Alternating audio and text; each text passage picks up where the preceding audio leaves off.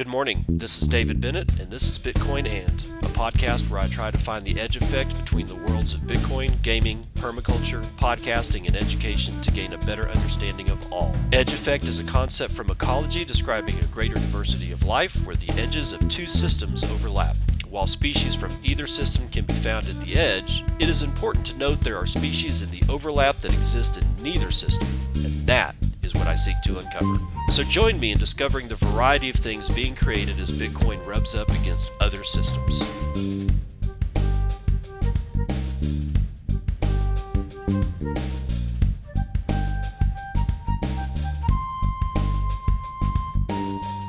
It is 6:03 a.m. Central Standard Time. It's the 8th of February. God, it's the 8th already. God, 2021. This is episode 362 of Bitcoin and my desk is clean, babies. Yeah, I pulled my my workstation out and did some cable management and all like cleaned up everything. Oh my god, dude, the cables uh, of my computer with all the periphery, you know, peripherals that I got, it was just it got so out of hand that I was trying to get a uh, a webcam off the uh, that had fallen on onto the floor up from behind my desk and turned off my monitors because I hit the switch on the power strip and I'm like, okay, dude, that's just irresponsible. so it took me the better part of like two hours to pull everything apart, clean everything up, and get all the cables to where they actually look like, you know, something decent. I didn't spend the time on it like if you go in a Google cable manage or computer cable management art, you will be amazed at how beautiful some of these things, uh, like massive server farm cable management, can actually be. I mean, it's a thing of beauty. Mine doesn't look like that, but at least if I pick something up off the floor, I won't shut my computer down from hitting a freaking switch, man. I, love of God. Again, it's just irresponsible. All right, where are we at today? Chicanery chicanery everywhere, usually in the form of a nice furry four legged creature. We'll get to all that and some other things. But first, we're going to start with a guy named Jack Mac Gill, uh, Gillian. Gillian. Sorry, can't, you know, not not doing it well. Anyway, he uh, is writing for Bitcoin Magazine and says Bitcoin a hedge against the dystopian present, not future, the present. If you think that we're living in a in a, a an area where we could enter into a dystopian future, you're wrong. We're already here. In a recent interview with Bloomberg, when asked about the potential of Bitcoin, Kenneth Rogoff, an economist and Harvard uh, faculty member, conceded that the cryptocurrency has a future, but only if the future is dystopian in nature. but what if the dystopian future is already here? Without wishing to engage in linguistic inflation, let us start off by defining the term dystopia. A dystopia is simply a community or society that is undesirable or frightening. One needn't be living in a Mad Max nightmare to find modern day existence both undesirable and frightening, unlike utopias, which are both idealistic and unattainable. Dystopias are both brutal and entirely attainable, from Resident Evil to Robocop Truly dystopian societies are violent, often brutally so. However, one needn't escape into the world of fiction to find volatile societies, with rates of violence reaching dangerous new highs in major cities like New York and Ontario, for example. Acts of brutality are alarmingly common. As Cormac McCarthy's magnum opus taught us, dystopian societies are also mired in poverty. Considering that 45% of Americans have absolutely nothing in savings, it is safe to say that daily existence is a dystopia for a sizable portion of the United States. In the United Kingdom, things aren't much better, with 1 in 10 people having no access to savings. When it comes to emotions, despair is very much the flavor of the month. For millions around the world without access to savings, the threat of homelessness is never far away. From Catalonia to Caracas, that threat is very much a reality. Meanwhile, governments across the world are drowning in a sea of debt. Last year, we saw global debt hit new historic highs. Expect new historic highs to be reached again this year. How do governments continue to finance their debt? Well, by printing money, of course. Meanwhile, unemployment rates are dangerously high, economic con- economies continue to shrink, and suicide rates continue to rise. Jesus, this is really great for a Monday. Sorry, guys. Former Prime Minister Gordon Brown thinks that the UK is close to becoming a failed state. Is this dystopian enough for you, Professor Rogoff? In his 2004 book, In Praise of Empires, Deepak Lal wrote, quote, Empires have been natural throughout human history most people have lived in empires. Empires and the process of globalization associated with them have provided the order necessary for social and economic life to flourish. By linking previously autarkic states into a common economic space, empires have promoted the mutual gains from trade adumbrated by Adam Smith. Wow. adumbrated. Okay. Therefore, despite their current bad name, empires have promoted peace and prosperity. End quote. When examining the American system, one should ask, for whom does it ensure prosperity? Well, that's a good question. In, quote, The Sleeper Awakes book, one of the greatest dystopian novels of the 19th century, H.G. Wells depicted the governing class as decadent in the extreme, superficial, callous, and devoid of any compunction over 120 years later, in the age of corporate socialism and Kantian uh, principles, little has changed. Noam Chomsky once wrote, For the powerful, crimes are those that others commit. In California, for example, it's perfectly fine for the governor, governor to ignore lockdown regulations. If someone in a less powerful position behaves in a similar manner, however, they end up losing their ability to make a living. Estonia has taught us that the best governments are the ones that govern the least. In dystopias, though, uh, governments hold a vice like grip over society. Language is weaponized. Newspeak reigns supreme. Terms like stakeholder capitalism actually means economic fascism. Technological control is another theme of dystopias where the rulers of society control the masses in both the most implicit and explicit of ways. Bentham's panopticon is a global one. Privacy is no longer an option. Yeah, Bentham's panopticon.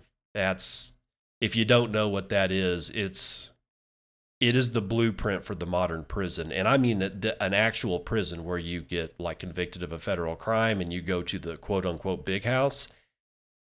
Especially the supermaxes uh, prisons are designed after Bentham's blueprints of what's called the panopticon.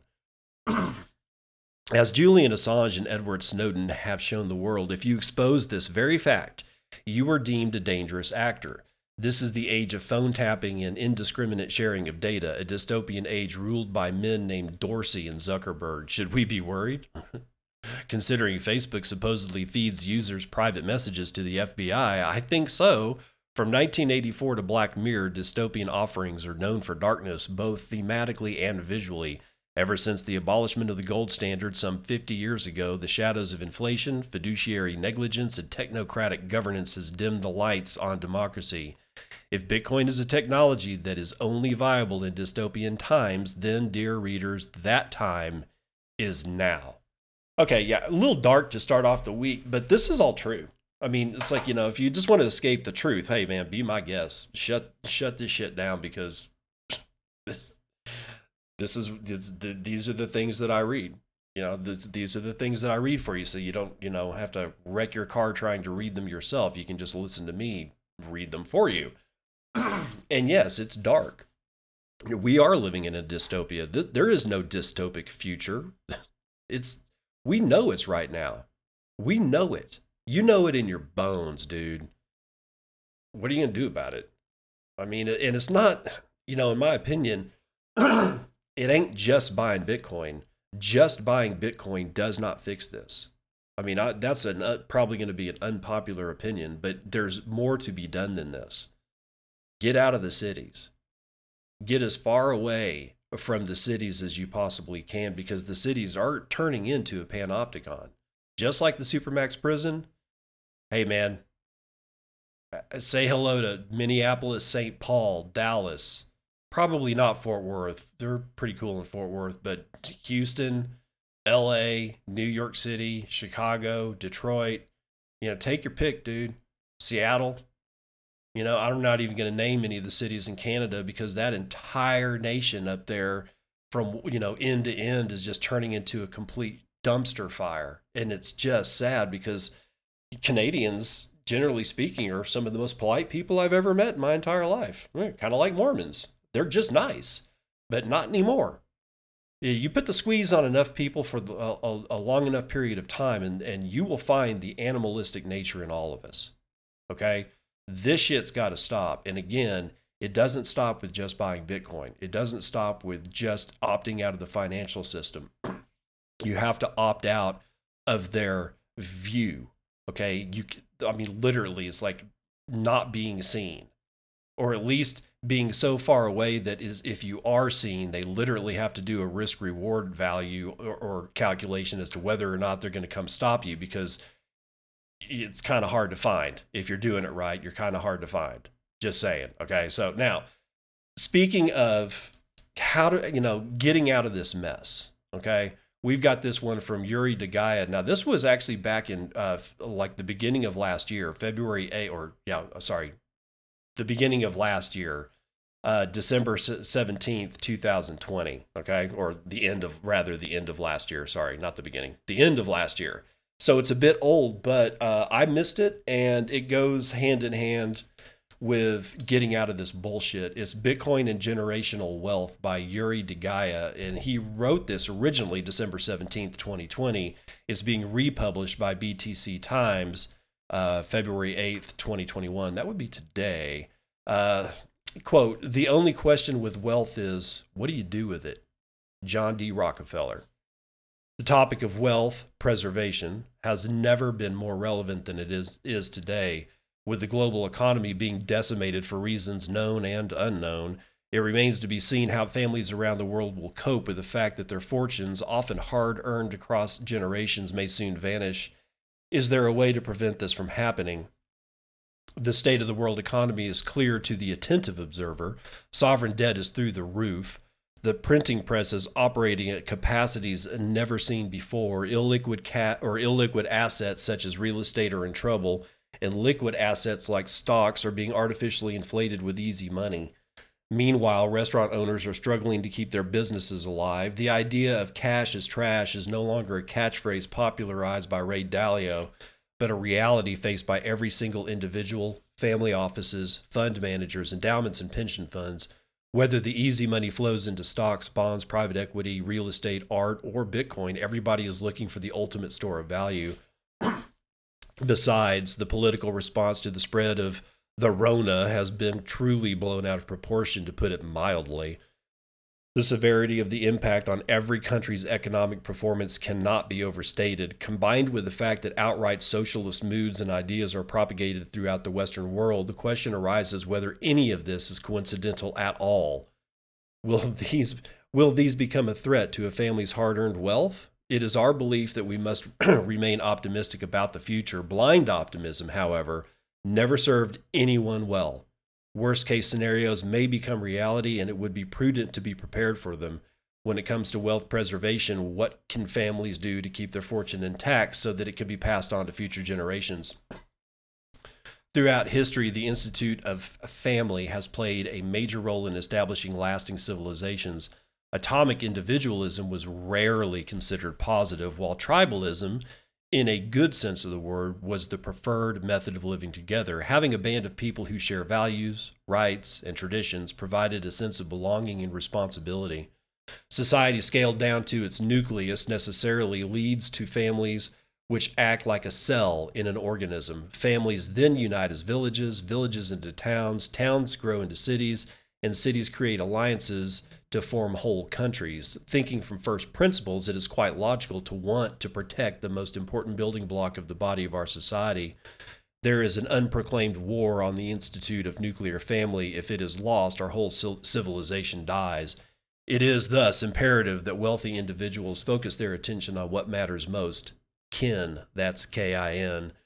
When one wants to secure the wealth accumulated through a lifetime of hard work, they, there must be willingness to shape the immediate environment so that it becomes conducive to long term fortune preservation. The most important part of such an undertaking is establishing a strong, loyal family. For when the time comes, there is no better person to take care of a family estate than an actual heir. an heir educated about the family business, the importance of long term thinking, and the lasting power of close fa- familial ties, a successor to the empire of their parents who will, in due time, pass the reins to their children, and so on and so forth. a child's mind is the perfect material to mold to your liking.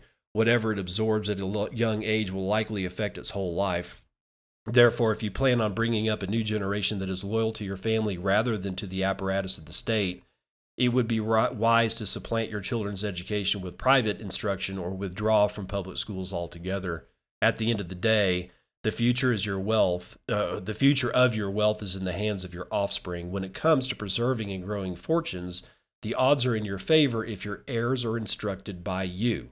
Traditionally, when it comes to wealth management, families have focused on growing their fortunes. When passing his fortune on to their heirs, the head of the estate usually expected them to continue building the family empire. What could be worse than having soiled, spoiled squanderers for children? But today things are different. Simply preserving one's wealth is becoming problematic. The future is so unpredictable that even the most popular types of assets are far from a guarantee against financial and geopolitical threats. The problem is that traditional assets like stocks, bonds, real estate, and commodities are all correlated and built upon the same financial system, so is there a way out?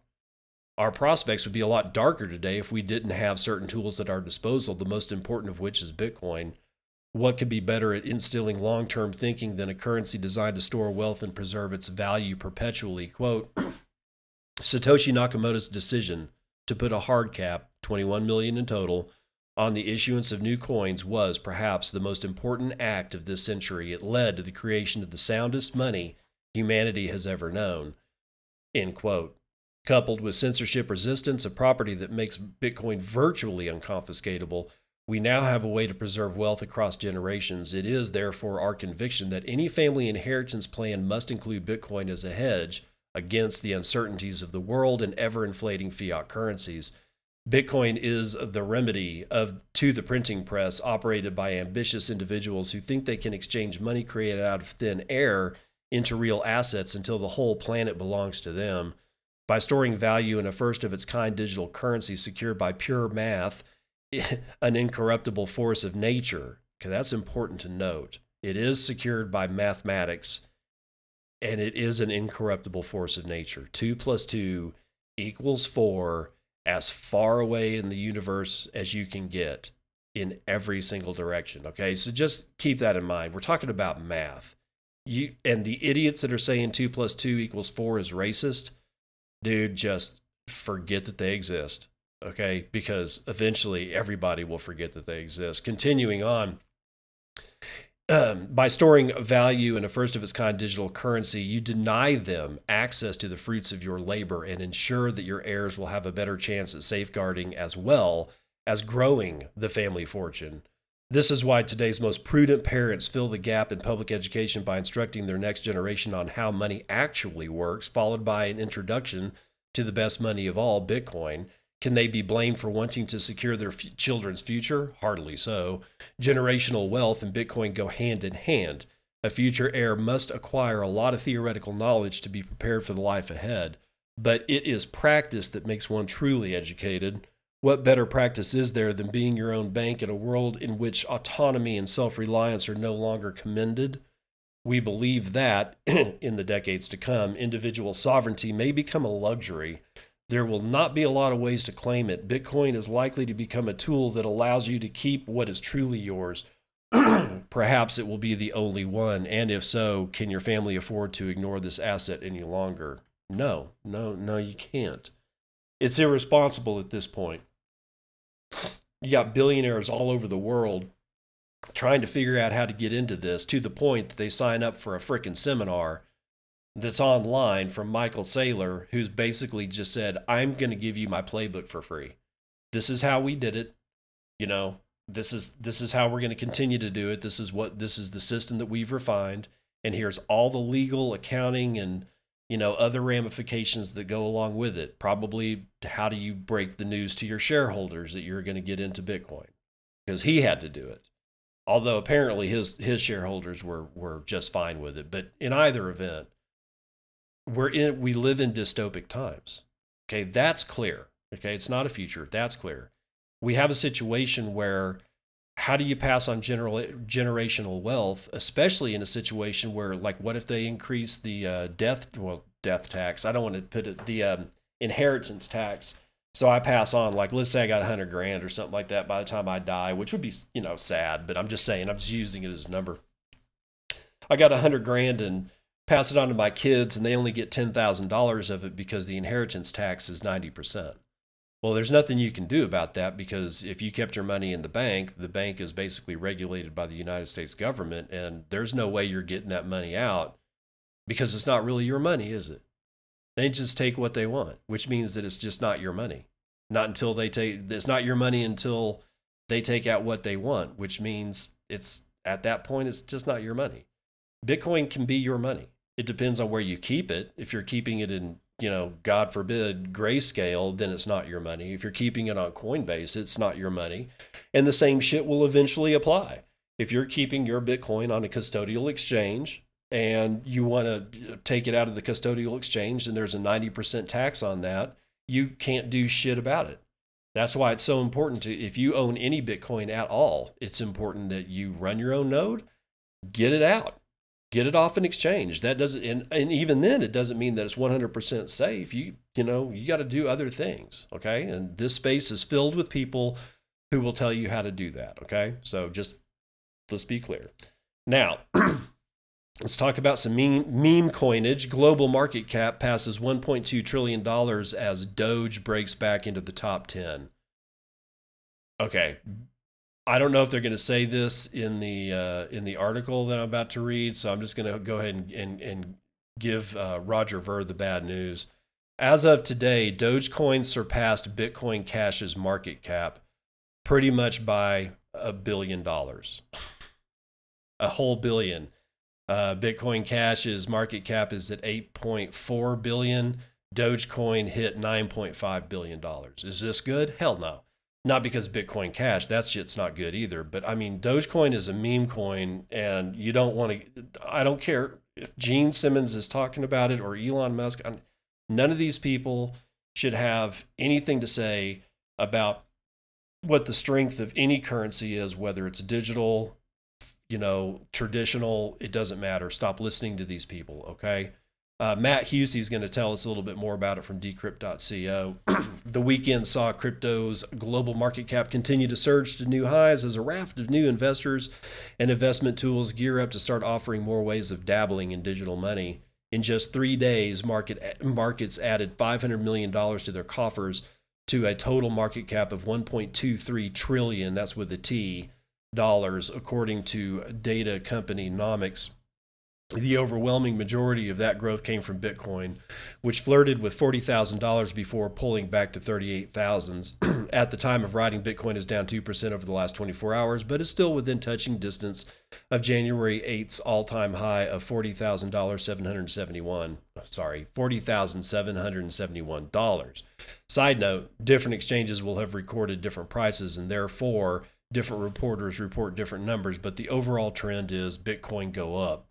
Uh, this week could bring increased volatility to ETH's prices as the Chicago Mercantile Exchange is due to launch its ETH futures contracts. Yeah, who gives a shit? Well, actually, we are going to give a shit because there's a different story about that. Um, but there is something to be, to be said about the, the whole uh, listing for the first time on a futures. Because for reference, when the CME first launched it, launched its Bitcoin futures contract on 2017, Bitcoin surged to records record highs but speaking of Bitcoin futures, the amount locked in uh, contracts betting on the future price of Bitcoin hit a record high of $14 billion over the weekend. However, with Chinese New Year fast approaching, many are expecting increased price fluctuations as Chinese citizens have traditionally sold their Bitcoin holdings around this time, leading to a drop in price. But there are projects that seem impervious to China's festive celebrations Dogecoin's roller coaster ride continued across the weekend as more celebrities dived in or dived in to pump the coin to their sizable followings. Joining the likes of Elon Musk and former Kiss frontman Gene Simmons was, God forbid, Snoop Dogg.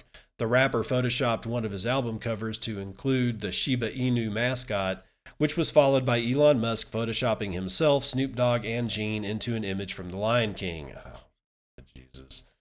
It's just a whole bunch of people looking at each other's ass.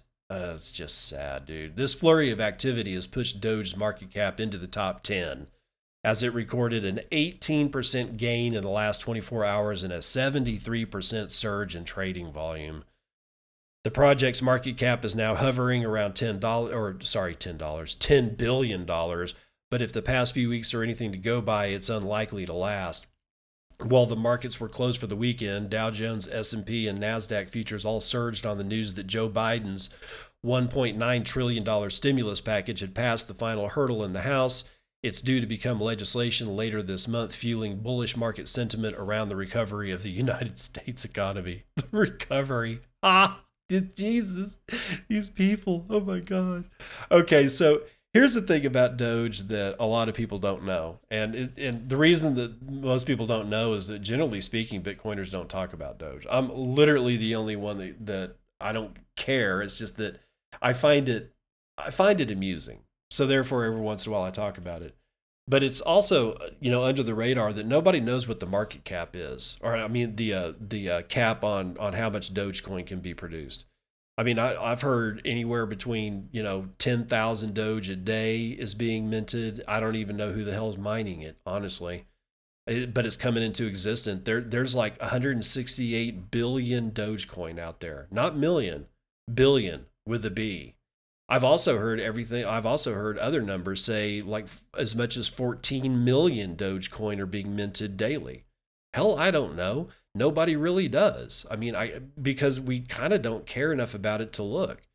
But it seems what seems clear is that there's a shit ton of Doge out there, and at seven cents, which is sitting where it is right now, it's ludicrous. It's absolutely ludicrous.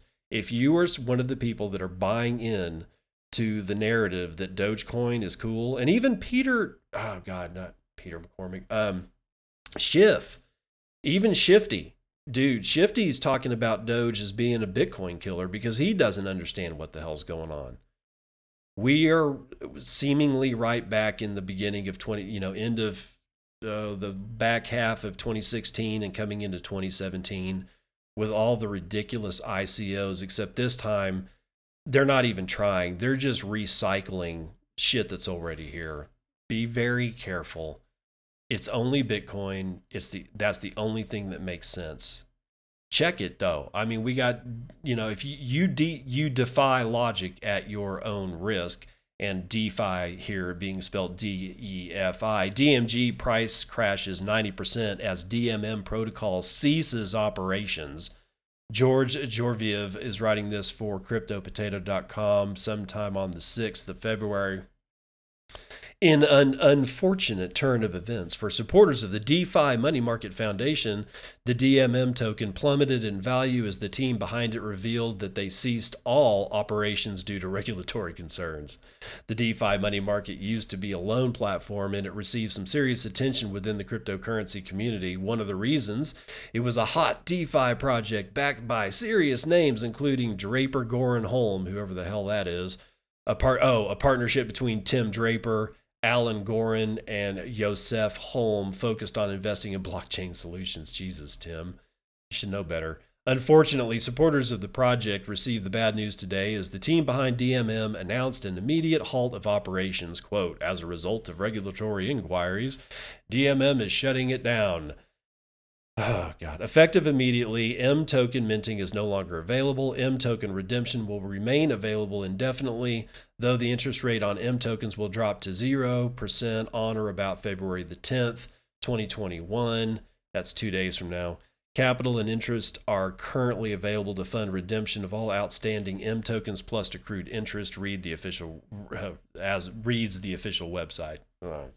Nevertheless, the community has taken a blaze as many have lost massive chunks of value because of what happened to the price of the protocol's governance token, DMG. The price of DMM's governance token, DMG, crashed 90% in an hour. Jesus. It went from above 50 cents to around 5 cents. The markets are still open, so there's a slight recovery, but it definitely doesn't look good for people who failed to dispose of their tokens in time you will never time the top because you don't know what comes next. Commenting on the matter was popular swing and scalp trader Dev Chart.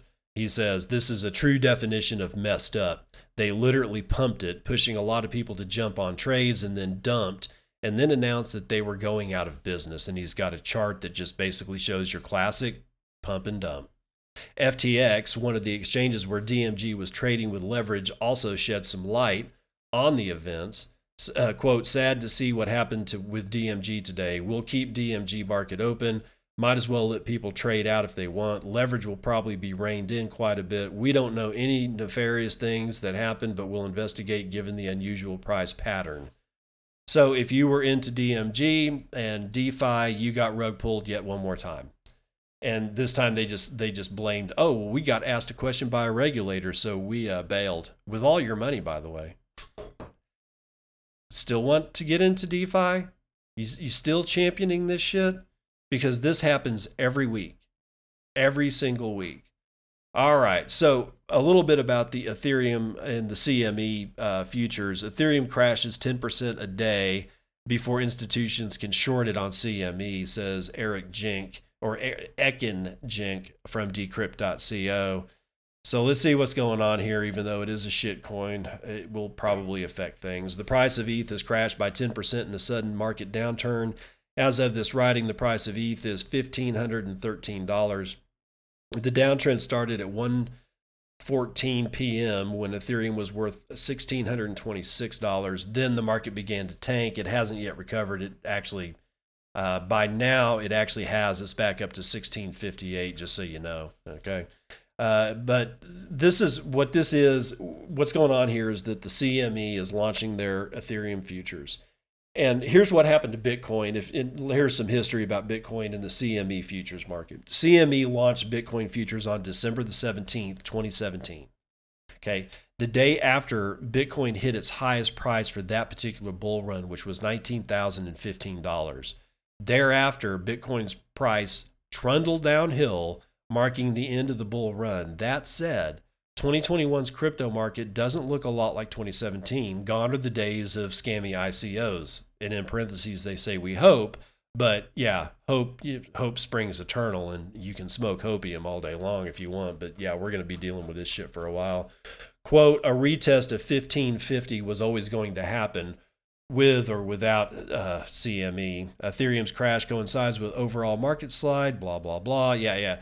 This is okay. So it, will be interesting to see if Ethereum goes through by itself without Bitcoin in tow, or actually, well, Bitcoin's never been in tow, with, without Bitcoin being part of it. Um, it'll be interesting to see what Ethereum does all by itself, floating out there on the ocean, right? Because that we had to do it. We had to do it with CME you know, they listed on the 17th. A few days later, we hit like an all time high, and then boom, it's just off to the races on the downhill side because now there's shorts against it. But the fact of the matter is, is that Bitcoin allows all the rest of the shit coins to either go up or go down. Okay, number go up technology with Bitcoin basically governs the entire field, whether it's Ethereum all the way down to Doge, right? Only Bitcoin can make the decision as to whether something pumps or not. If Bitcoin goes down, guarantee, I mean, if it goes down by like over a certain amount of percent in a day, everything is in the red. If it goes up, everything is in the green. This this one is going to be interesting simply because ETH is on its own. For the first time, ETH is decoupled from Bitcoin, at least insofar as it is now entered into this market that it had never seen before. For the first time, people are going to be able to short it. I don't know what's going to happen. I really don't. But Bill Miller plans to drop another $400 million on Bitcoin, except he's going to do it via grayscale. Good Lord. Cointelegraph's Osato Avin Nomoyo is going, uh, Nomeo is going to uh, tell us about it. Hedge fund legend Bill Miller is exhibiting an even larger appetite for Bit, uh, Bitcoin. According to a Friday filing with the United States Securities and Exchange Commission, the Miller Opportunity Trust is seeking indirect exposure to BTC via the Grayscale Bitcoin Trust. The planned investment is coming at a time when the GBTC premium is at its lowest level since April of 2019. If the GBTC shares acquisition does pull through, it will mark a significant departure from the usual investments in equities and derivatives of the $2.25 billion fund. Indeed, the trust's website lists airlines, healthcare, and financials among its core investment position focus. God, airlines? Ooh, God, that would scare the piss out of me right now. With the fund's Bitcoin exposure limited to 15% of its assets under management, the GBTC outlay could top $300 million. As part of the filing, the trust did comment on price volatility, stating there is a relatively small use of Bitcoin in the retail and commercial marketplace in comparison to the relatively large use of Bitcoin by speculators. Miller himself, a noted Bitcoin proponent, uh, uh or he is a Bitcoin proponent. Back in 2016, the legendary Wall Street investor committed 30% of his hedge fund into Bitcoin. This proportion has since increased to over 50%, with the BTC play contributing to massive growth in the value of Miller's hedge fund. They all learn eventually. Back in January, Miller countered Warren Buffett's fame, infamous rat poison retort by adding that cash was the rat in this instance. The comments echoed sentiments espoused by Pantera uh, Capital CEO Dan Morehead back in 2018, who said something akin to Bitcoin is rat poison because banks are the rats. Bitcoin recently rallied to forty thousand. Okay, there's like they always end with the price action paragraph. We don't need that. We're going to do the numbers right now.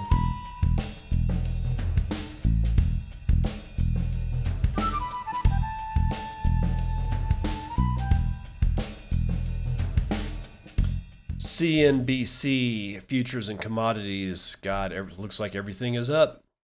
I guess everybody's happy about printing two trillion more dollars, which is never going to. That's not was never going to be the end of it. By the way, just so you know, oil West Texas Intermediate up over a point to fifty-seven dollars and fifty cents. Brent North Sea is up over a point. It's going to come in at $60.04. Natural gas swinging high by 3.35%. It's coming in at damn near 3 bucks uh, for a 1,000 cubic feet. All the metals are up, so if you like shiny metal rocks, you're doing good, I guess. Well, okay, you know you know what I mean. Gold is up 0.39 of a percent, $1,820. Silver is up 0.65. It's going to come in at $27. Platinum is up 3%. Wow. Uh, 1667 looks like the platinum plays like doing really well here because like I remember it wasn't too long ago that platinum was like 870 bucks. And I mean by not long ago, I mean by weeks, okay? Copper is up a quarter, palladium is up almost a point. Uh, indices, we have uh, Dow futures is up 0.43 of a point, S&P futures up 0.3, Nasdaq up 0.24 and the S&P mini is up 0.46. Real money time, $39,473.46. Is that my low? Hell no. We got we got some wild arbitrage uh, potential here. HitBTC has a low of $39,236. Wow, I have not seen that wide of a swing in a while. So the uh, 39,473 is my high on the price but only like just below 300,000 transactions were performed over the weekend or over the last 24 hours. Uh, that's God, that's only 12,463 transactions on average every hour. Uh, 412,979 BTC have been sent in the last 24 hours. That's 16, what? Good Lord, that's 16 billion dollars. Uh, 17,207 BTC are being sent every hour on average, and the average transaction value is 1.38 BTC. Median transaction value is 0.016 BTC. Block times are low 9 minutes, 0 seconds, 0.53 BTC being taken in fees on a per block basis. 85.3 BTC being taken in fees over the last 24 hours. Good mercy. After a 3% bump to the upside in hash rate, we have 172.4 exahashes per second. That's got to be an all time high, dude. Okay, as promised, Dogecoin is still holding at 7.4 pennies or cents US. I don't know. Like I haven't actually it's it's hard to actually say 7 cents because it's been so long since I've actually had to calculate shit in cents that you know, I kind of it, it doesn't saying the word sense doesn't make any sense. Why? Because we've destroyed the money. There used to be a time when if you had a like a couple of pennies or a dime, when I was like a kid, I was buying like a piece of gum for two cents.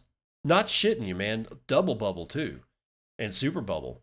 Like a piece of it was like two cents. You get like a, a whole piece of bubble gum for two pennies. People actually took pennies for goods and services. It's amazing, isn't it? It's just absolutely amazing. All right. So what did Dogecoin do in transactions? It did only well, it did 63,000, which is essentially double what it does on its daily transactions. And if you don't remember, it has surpassed Bitcoin Cash, Ethereum Classic, and BSV in market capitalization. That's how stupid this run for Dogecoin actually is. Now, Clark Moody is saying that there's 41,000 transactions that are going to have to onboard 80 blocks to clear. We have a market capitalization in Bitcoin of seven, uh, God, $740.6 billion, which is 6.28% of gold's entire market cap. At this point, Bitcoin, one Bitcoin will get you 21.8 ounces of gold, and there are exactly 18,623,000 and 6.48 BTC in circulation at this time at a price that Clark Moody swears is $39,770 a piece. We have 1,081.81 BTC in the Lightning Network. That's $43 million of capacity being run over 8,819 nodes, representing 38,054 channels a bump in the Tor capacity of the Lightning Network. We are now at 53.1%, and that is being run over 3,377 nodes with a capacity of 573.91 Bitcoin. Wow, that's going to do it for Vitals.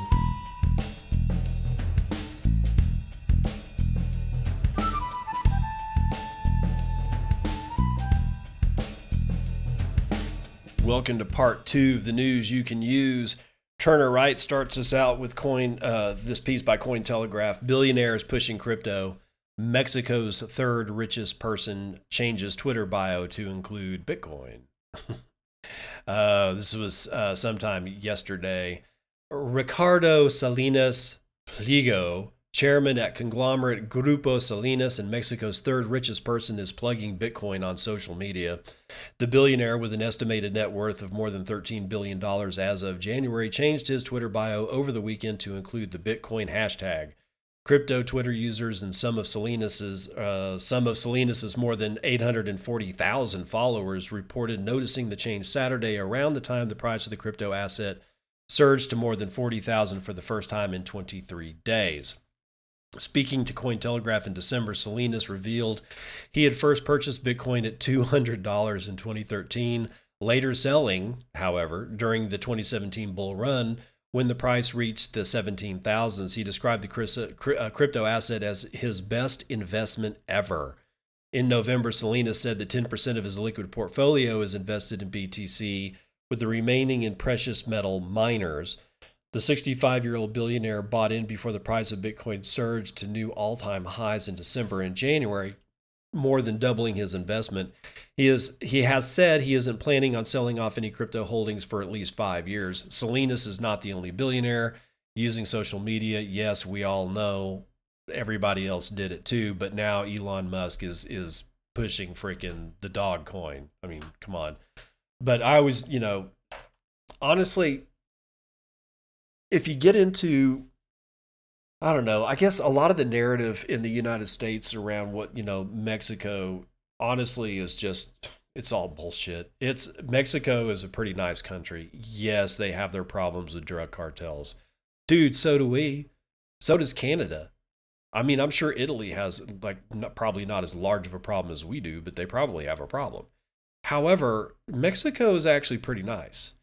And like, you know, you got to go down to Mexico City and hook up with some some Mexicans.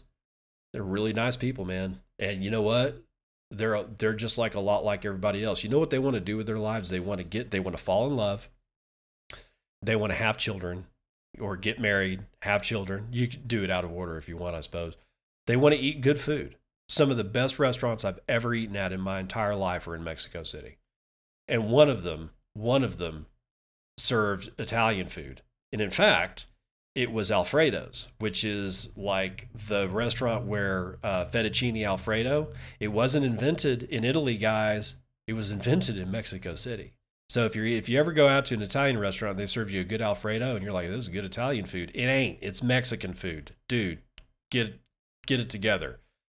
My thing is, is that I believe that Latin America, from like basically from Mexico to Central America, you know, and all of South America, some of my favorite places to watch for the movement of Bitcoin and having the third richest Mexican putting Bitcoin in his bio is at least as important as Elon Musk. But maybe if we're really lucky, the guy will not turn into a complete moron and start pumping some kind of animal coin. I don't know. But Bitcoin is also more attractive than gold and ETFs to Americans, says a survey. Jordan Lyanchev is going to tell us about it from CryptoPotato.com. Months after Russian survey participants placed Bitcoin above gold in terms of attractive investment assets, so have investors from the United States. Bitflyer's recent research on the people's perception of the crypto industry also showed that Japan based investors have a significantly more negative opinion when compared to United States citizens.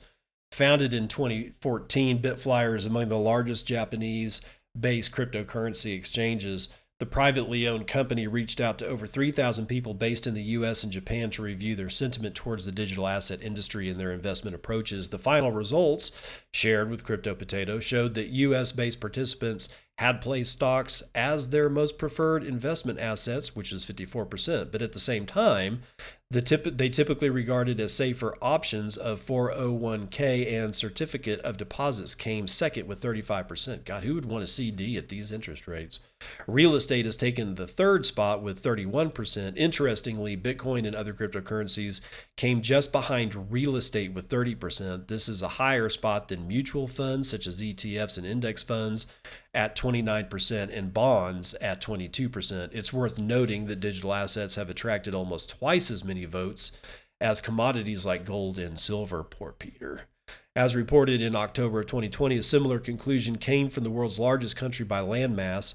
Russian study participants placed cryptocurrencies as their fifth most preferred investment tool, while gold came in at sixth place, poor Peter.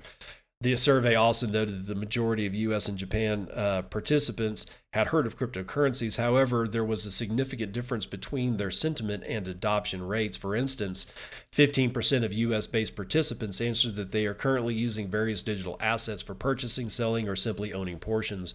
The percentage in Japan was just 4%. Hmm. Furthermore, over three quarters of people who have heard of cryptocurrencies in the United States have a positive sentiment, while nearly 80% of Japanese have a negative perception. Quote, Similarly, with investing, the sentiments towards cryptocurrencies is a lot stronger in the US than it is in Japan. 76% of respondents in the United States who have heard of cryptocurrencies have a positive perception, while in Japan, it is the complete opposite. I'm actually rather surprised about that. But then again, I don't know enough about Japanese, you know, sensibilities, their society, the way that they're structured to wad a shotgun. All right. So, because a lot of that, you know, a lot of that comes into play when you're talking about investing. What's tradition? That's one thing that I do know about Japanese people is that they honor their traditions, or maybe not as much now as they used to, but I'll bet you a lot more than almost every country on earth. So a lot of that, their cultural upbringing has a lot to do with you know how they're viewing money and investments and whatnot like that. Corporate treasuries are figuring out Bitcoin on the balance sheet. Uh, this is out of CoinDesk.com. It's Ian Allison writing it. Uh, we'll start here. Digital assets, in one form or another, are making their way into big business. The headline grabbing version of this is straight up BTC on the balance sheet a renegade change being le- charge being led by MicroStrategy CEO Michael Saylor, who is known for warning corporates that capital and fiat is being debased. Saylor's MicroStrategy event this week included a playbook, according or going into the nuts and bolts of things like qualified custodians, hot and cold wallets, and so on. Square uh, provided a similar guide in October it is worth stepping back and remembering what unlikely bedfellows mainstream corporate treasury management and Bitcoin really are and how unthinkable this would have been just a couple of years ago. That said, MicroStrategy is not alone when it comes to fielding these sorts of discussions. At the end of last month, an event hosted by the Association of Corporate Treasurers featured London based crypto custodian Copper in discussions with IKEA's treasury group. It's a conversation corporate it's a wait, hold on. Yeah, conversation corporate treasurers should be having, said Naresh Agwal, I can't pronounce his name, associate director at the ACT. Even if the reality of getting into this new asset class remains some way off for many. Quote, through experience and from our qualifications, most treasurers are familiar with applying security, liquidity, and yield when it comes to investing in that order, Agrawal told Coindesk in an interview, quote, ultimately, if a board decides it wants to ride the coattails of a market that is potentially continuing to go up, that's a choice that should be based on the risk appetite of the company, informed, of course, by their treasurer, end quote. Agrawal agreed the discussion around whether crypto is a hedge against inflation is an interesting one, but pointed out that countries like the UK, are not running into an inflationary environment. Yeah, not yet. Quote Most G20 countries are not experiencing high levels of inflation, and in the UK, I think inflation recently ticked up to 0.8%. I can't see us returning to the days of inflation rates of 8 or 9% anytime soon. If you're in Venezuela, for example, then that's a very different situation, he said.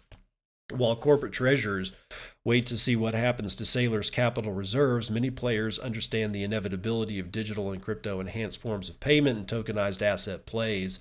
Last year's regulatory recommendations from the Office of the Comp, uh, Office of the Comptroller of the Currency only served to confirm this. Making its first immaculately timed outing this week, Ledgermatic, a startup helmed by former PwC, IBM, and BTC.com executives, is offering a range of tools to future proof corporate treasury management in light of the coming digital asset economy. Ledgermatic CEO Luke Sully says that the likes of Michael Saylor and Jack Dorsey must be recognized as the first corporate evangelists for this use case. Quote, this will be an interesting test case for the BTC on the balance sheet, Sully said in an interview. Quote, it would appear that theirs are a long term approach and not for short term gains. I expect CFOs and treasury teams will be watching and scratching their heads, thinking of the other questions this raises and exactly how to manage this particular asset and get the benefit while reducing exposure to its price volatility. Corporates have to account for crypto differently than investment funds do, Sully pointed out, adding that most CFOs and finance teams just don't have the tools available for them to manage and integrate digital asset workflows. Quote, there are some procedures we have gamed out for everyone thinking of adding crypto into their balance sheet, he said. It's also worth remembering that Square is a payments company that is naturally involved in fintech, while software is native to MicroStrategy. Even some insurance companies that are said to be looking at crypto may well have been through a process of tire kicking with custody providers that are looking for cover. Speaking at the Copper ATC or ACT webinar, Michael Endicall, IKEA's group head of digital treasury, said that early birds moving toward digital assets are often already close to this area in terms of their core business. Quote, you can imagine as you get further away from your core business, you would ask more questions like, should we really be doing this? Andahal said. Well, I think the point here is some companies are starting to do this because they see it as an enabler for their core business. Yeah, that's a big thing. MicroStrategy was it was easy for Michael Saylor. That's why he that's why he grokked it in six months. It didn't take him long at all, where it takes the rest of us taco plebs years to figure shit out. And the reason is because he was he was used to software. He understood it at a, at a code level, and all his people that work for him understand it is at a code level. Maybe not, you know, the administrative assistants or like salespeople, but the the core people in his business, dude, they they got it and they got it fast. And I think what this guy is saying is it makes sense. If like if you're a furniture maker, how far away is your is your core competency from something like reading the code base of Bitcoin, understanding the financials behind it and all that? That's a long way away. I mean, if you get into the oil and gas industry, Okay, they're getting a little closer, but they're still, I mean, honestly, they're kind of just as far out. I mean, they use a little bit more, you know, there, there's a lot more engineering that's involved than, you know, furniture making. There's process engineering, there's chemical engineering, there's mechanical engineering. I mean, there's all kinds of, of people that ha- are a little bit closer to understanding the math behind what's going on here, yet the core competency is still pretty far away. So the closer that your company's core competency is to the core competency that it would take to build something like Bitcoin, the quicker you're going to get it, which basically means tech companies. Just saying. Again, with the tech company.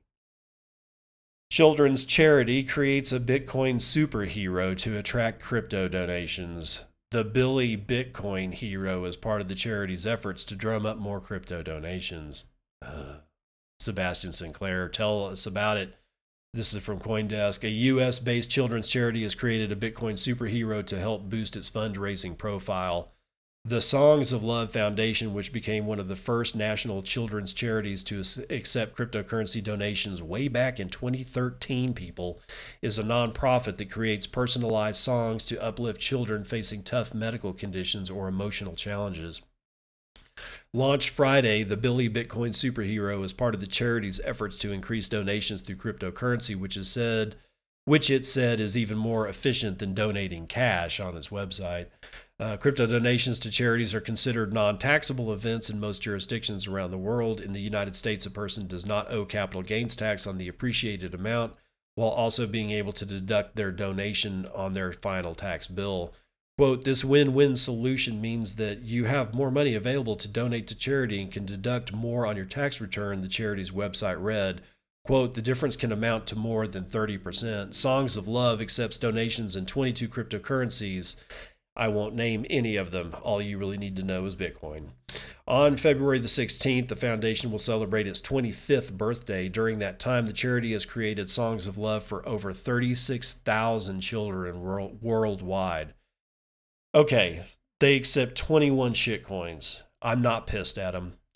Uh, they're they're trying to do what they can for kids that are in the worst situations that you would ever want to see a child in if for whatever reason you feel like you need to make uh, make some donations to something that's a worthy cause, Songs of Love is probably at least a decent bet. Just saying. Okay, now from from the uh, lovely to the ridiculous, India may sidestep Parliament to push through crypto bill. Now, okay, sidestep Parliament. Oh well, then why do you even have it?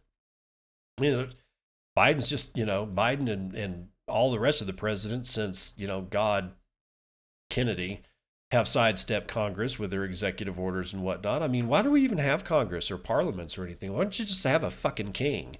India may sidestep parliament to push through its crypto bill. Okay, great. Tanzeel Akhtar is going to tell us about it from Coindesk. The Indian government is reportedly planning to fast track its proposed cryptocurrency bill using the ordinance process. Similar to an executive order in the United States, an ordinance law is put into effect by India's president on the recommendation of the cabinet and would be equivalent to an act of parliament, according to Wikipedia. The route is only supposed to be taken when parliament is not in session. The government is keen to pass the Cryptocurrency and Regulation of Official Digital Currency Bill 2021 within a month of clearance of the ordinance, according to CNBC TV 18 report on Friday, the Indian Prime Minister's Office and Finance Ministry and Cabinet Secretariat have started preparing the draft details of the ordinance, it said. The arrival of the bill would potentially kick off the development of a digital rupee while banning private cryptocurrencies, per previous reports. What the bill would mean for cryptocurrencies like Bitcoin and Ether isn't clear, but the cryptocurrency industry has expressed concerns it could represent an outright ban. That would pose a major threat to the nation's crypto industry, which has seen quick has seen quick growth uh, since a central bank ban on banking for cryptocurrency firms was overturned in March of last year. Local cryptocurrency exchanges recently started a joint initiative the hashtag India Wants Bitcoin campaign to convince Parliament to regulate cryptocurrencies rather than impose an outright ban. So there you go. India acting stupid. Uh, if you want to get in on, you know, after you get, you know, start stop writing tweets in all caps and using the hashtag Sat Squeeze, if you want to do another hashtag, then I I recommend this one. What where was it? Oh, India wants Bitcoin, all one word hashtag. There you go. Uh, let's see here. Hardware wallet for digital yuan debuts. You're only eight years behind the times, China. Helen Partz from Cointelegraph says this, and this was written this morning. A Chinese banking institution has completed the development of a hardware wallet for the country's central bank digital currency, the digital yuan. According to a February 7th announcement by Zhang, Zhongyang authorities, the Zhongyang branch of the Agricultural Bank of China in Hebei, or Hebei, uh, has produced the first hardware wallet designed for the digital yuan. The product was developed by the Party Working Committee of the Zhongrong New Area in the People's Bank of China branch in Shenzhen. Sorry, there's no way I can pronounce these words, and I'm just not going to learn. I'm sorry. That's the way it is. New areas in China are urban districts that are provided special economic support by the central government. They are divided into state, provincial, and prefecture levels. Zhongyang is a state level new area. According to the announcement, the new hardware wallet supports dual offline payments without an internet connection. The digital yuan wallet also features payments without the use of mobile phones. The new hardware wallet for the digital yuan comes in conjunction with the upcoming New Year's holiday in China, providing an extra opportunity for local residents. The new hardware wallet reportedly allows users to send gifts to their family members and friends to express their New Year's wishes. The wallet marks another milestone in the adoption of the digital yuan in China. As previously reported, Zhuangang was one of the first four regions to pilot China's CBDC in April of 2020. The wallet's launched in Zhuangang new area comes in accordance with China's plan to accelerate the construction of a new smart city in Zhuangang new district in 2021. In late 2020, local tech giant Huawei or Huawei, whatever, announced that its upcoming Mate 40 smartphone series will feature an integrated hardware wallet for the digital yuan. So yeah, you're only eight years behind. You know, no, no worries, dude. Superpower, eight years behind on something as simple as a freaking digital, you know, hardware wallet. Eh, oh, whatever. That's to do it for the morning roundup.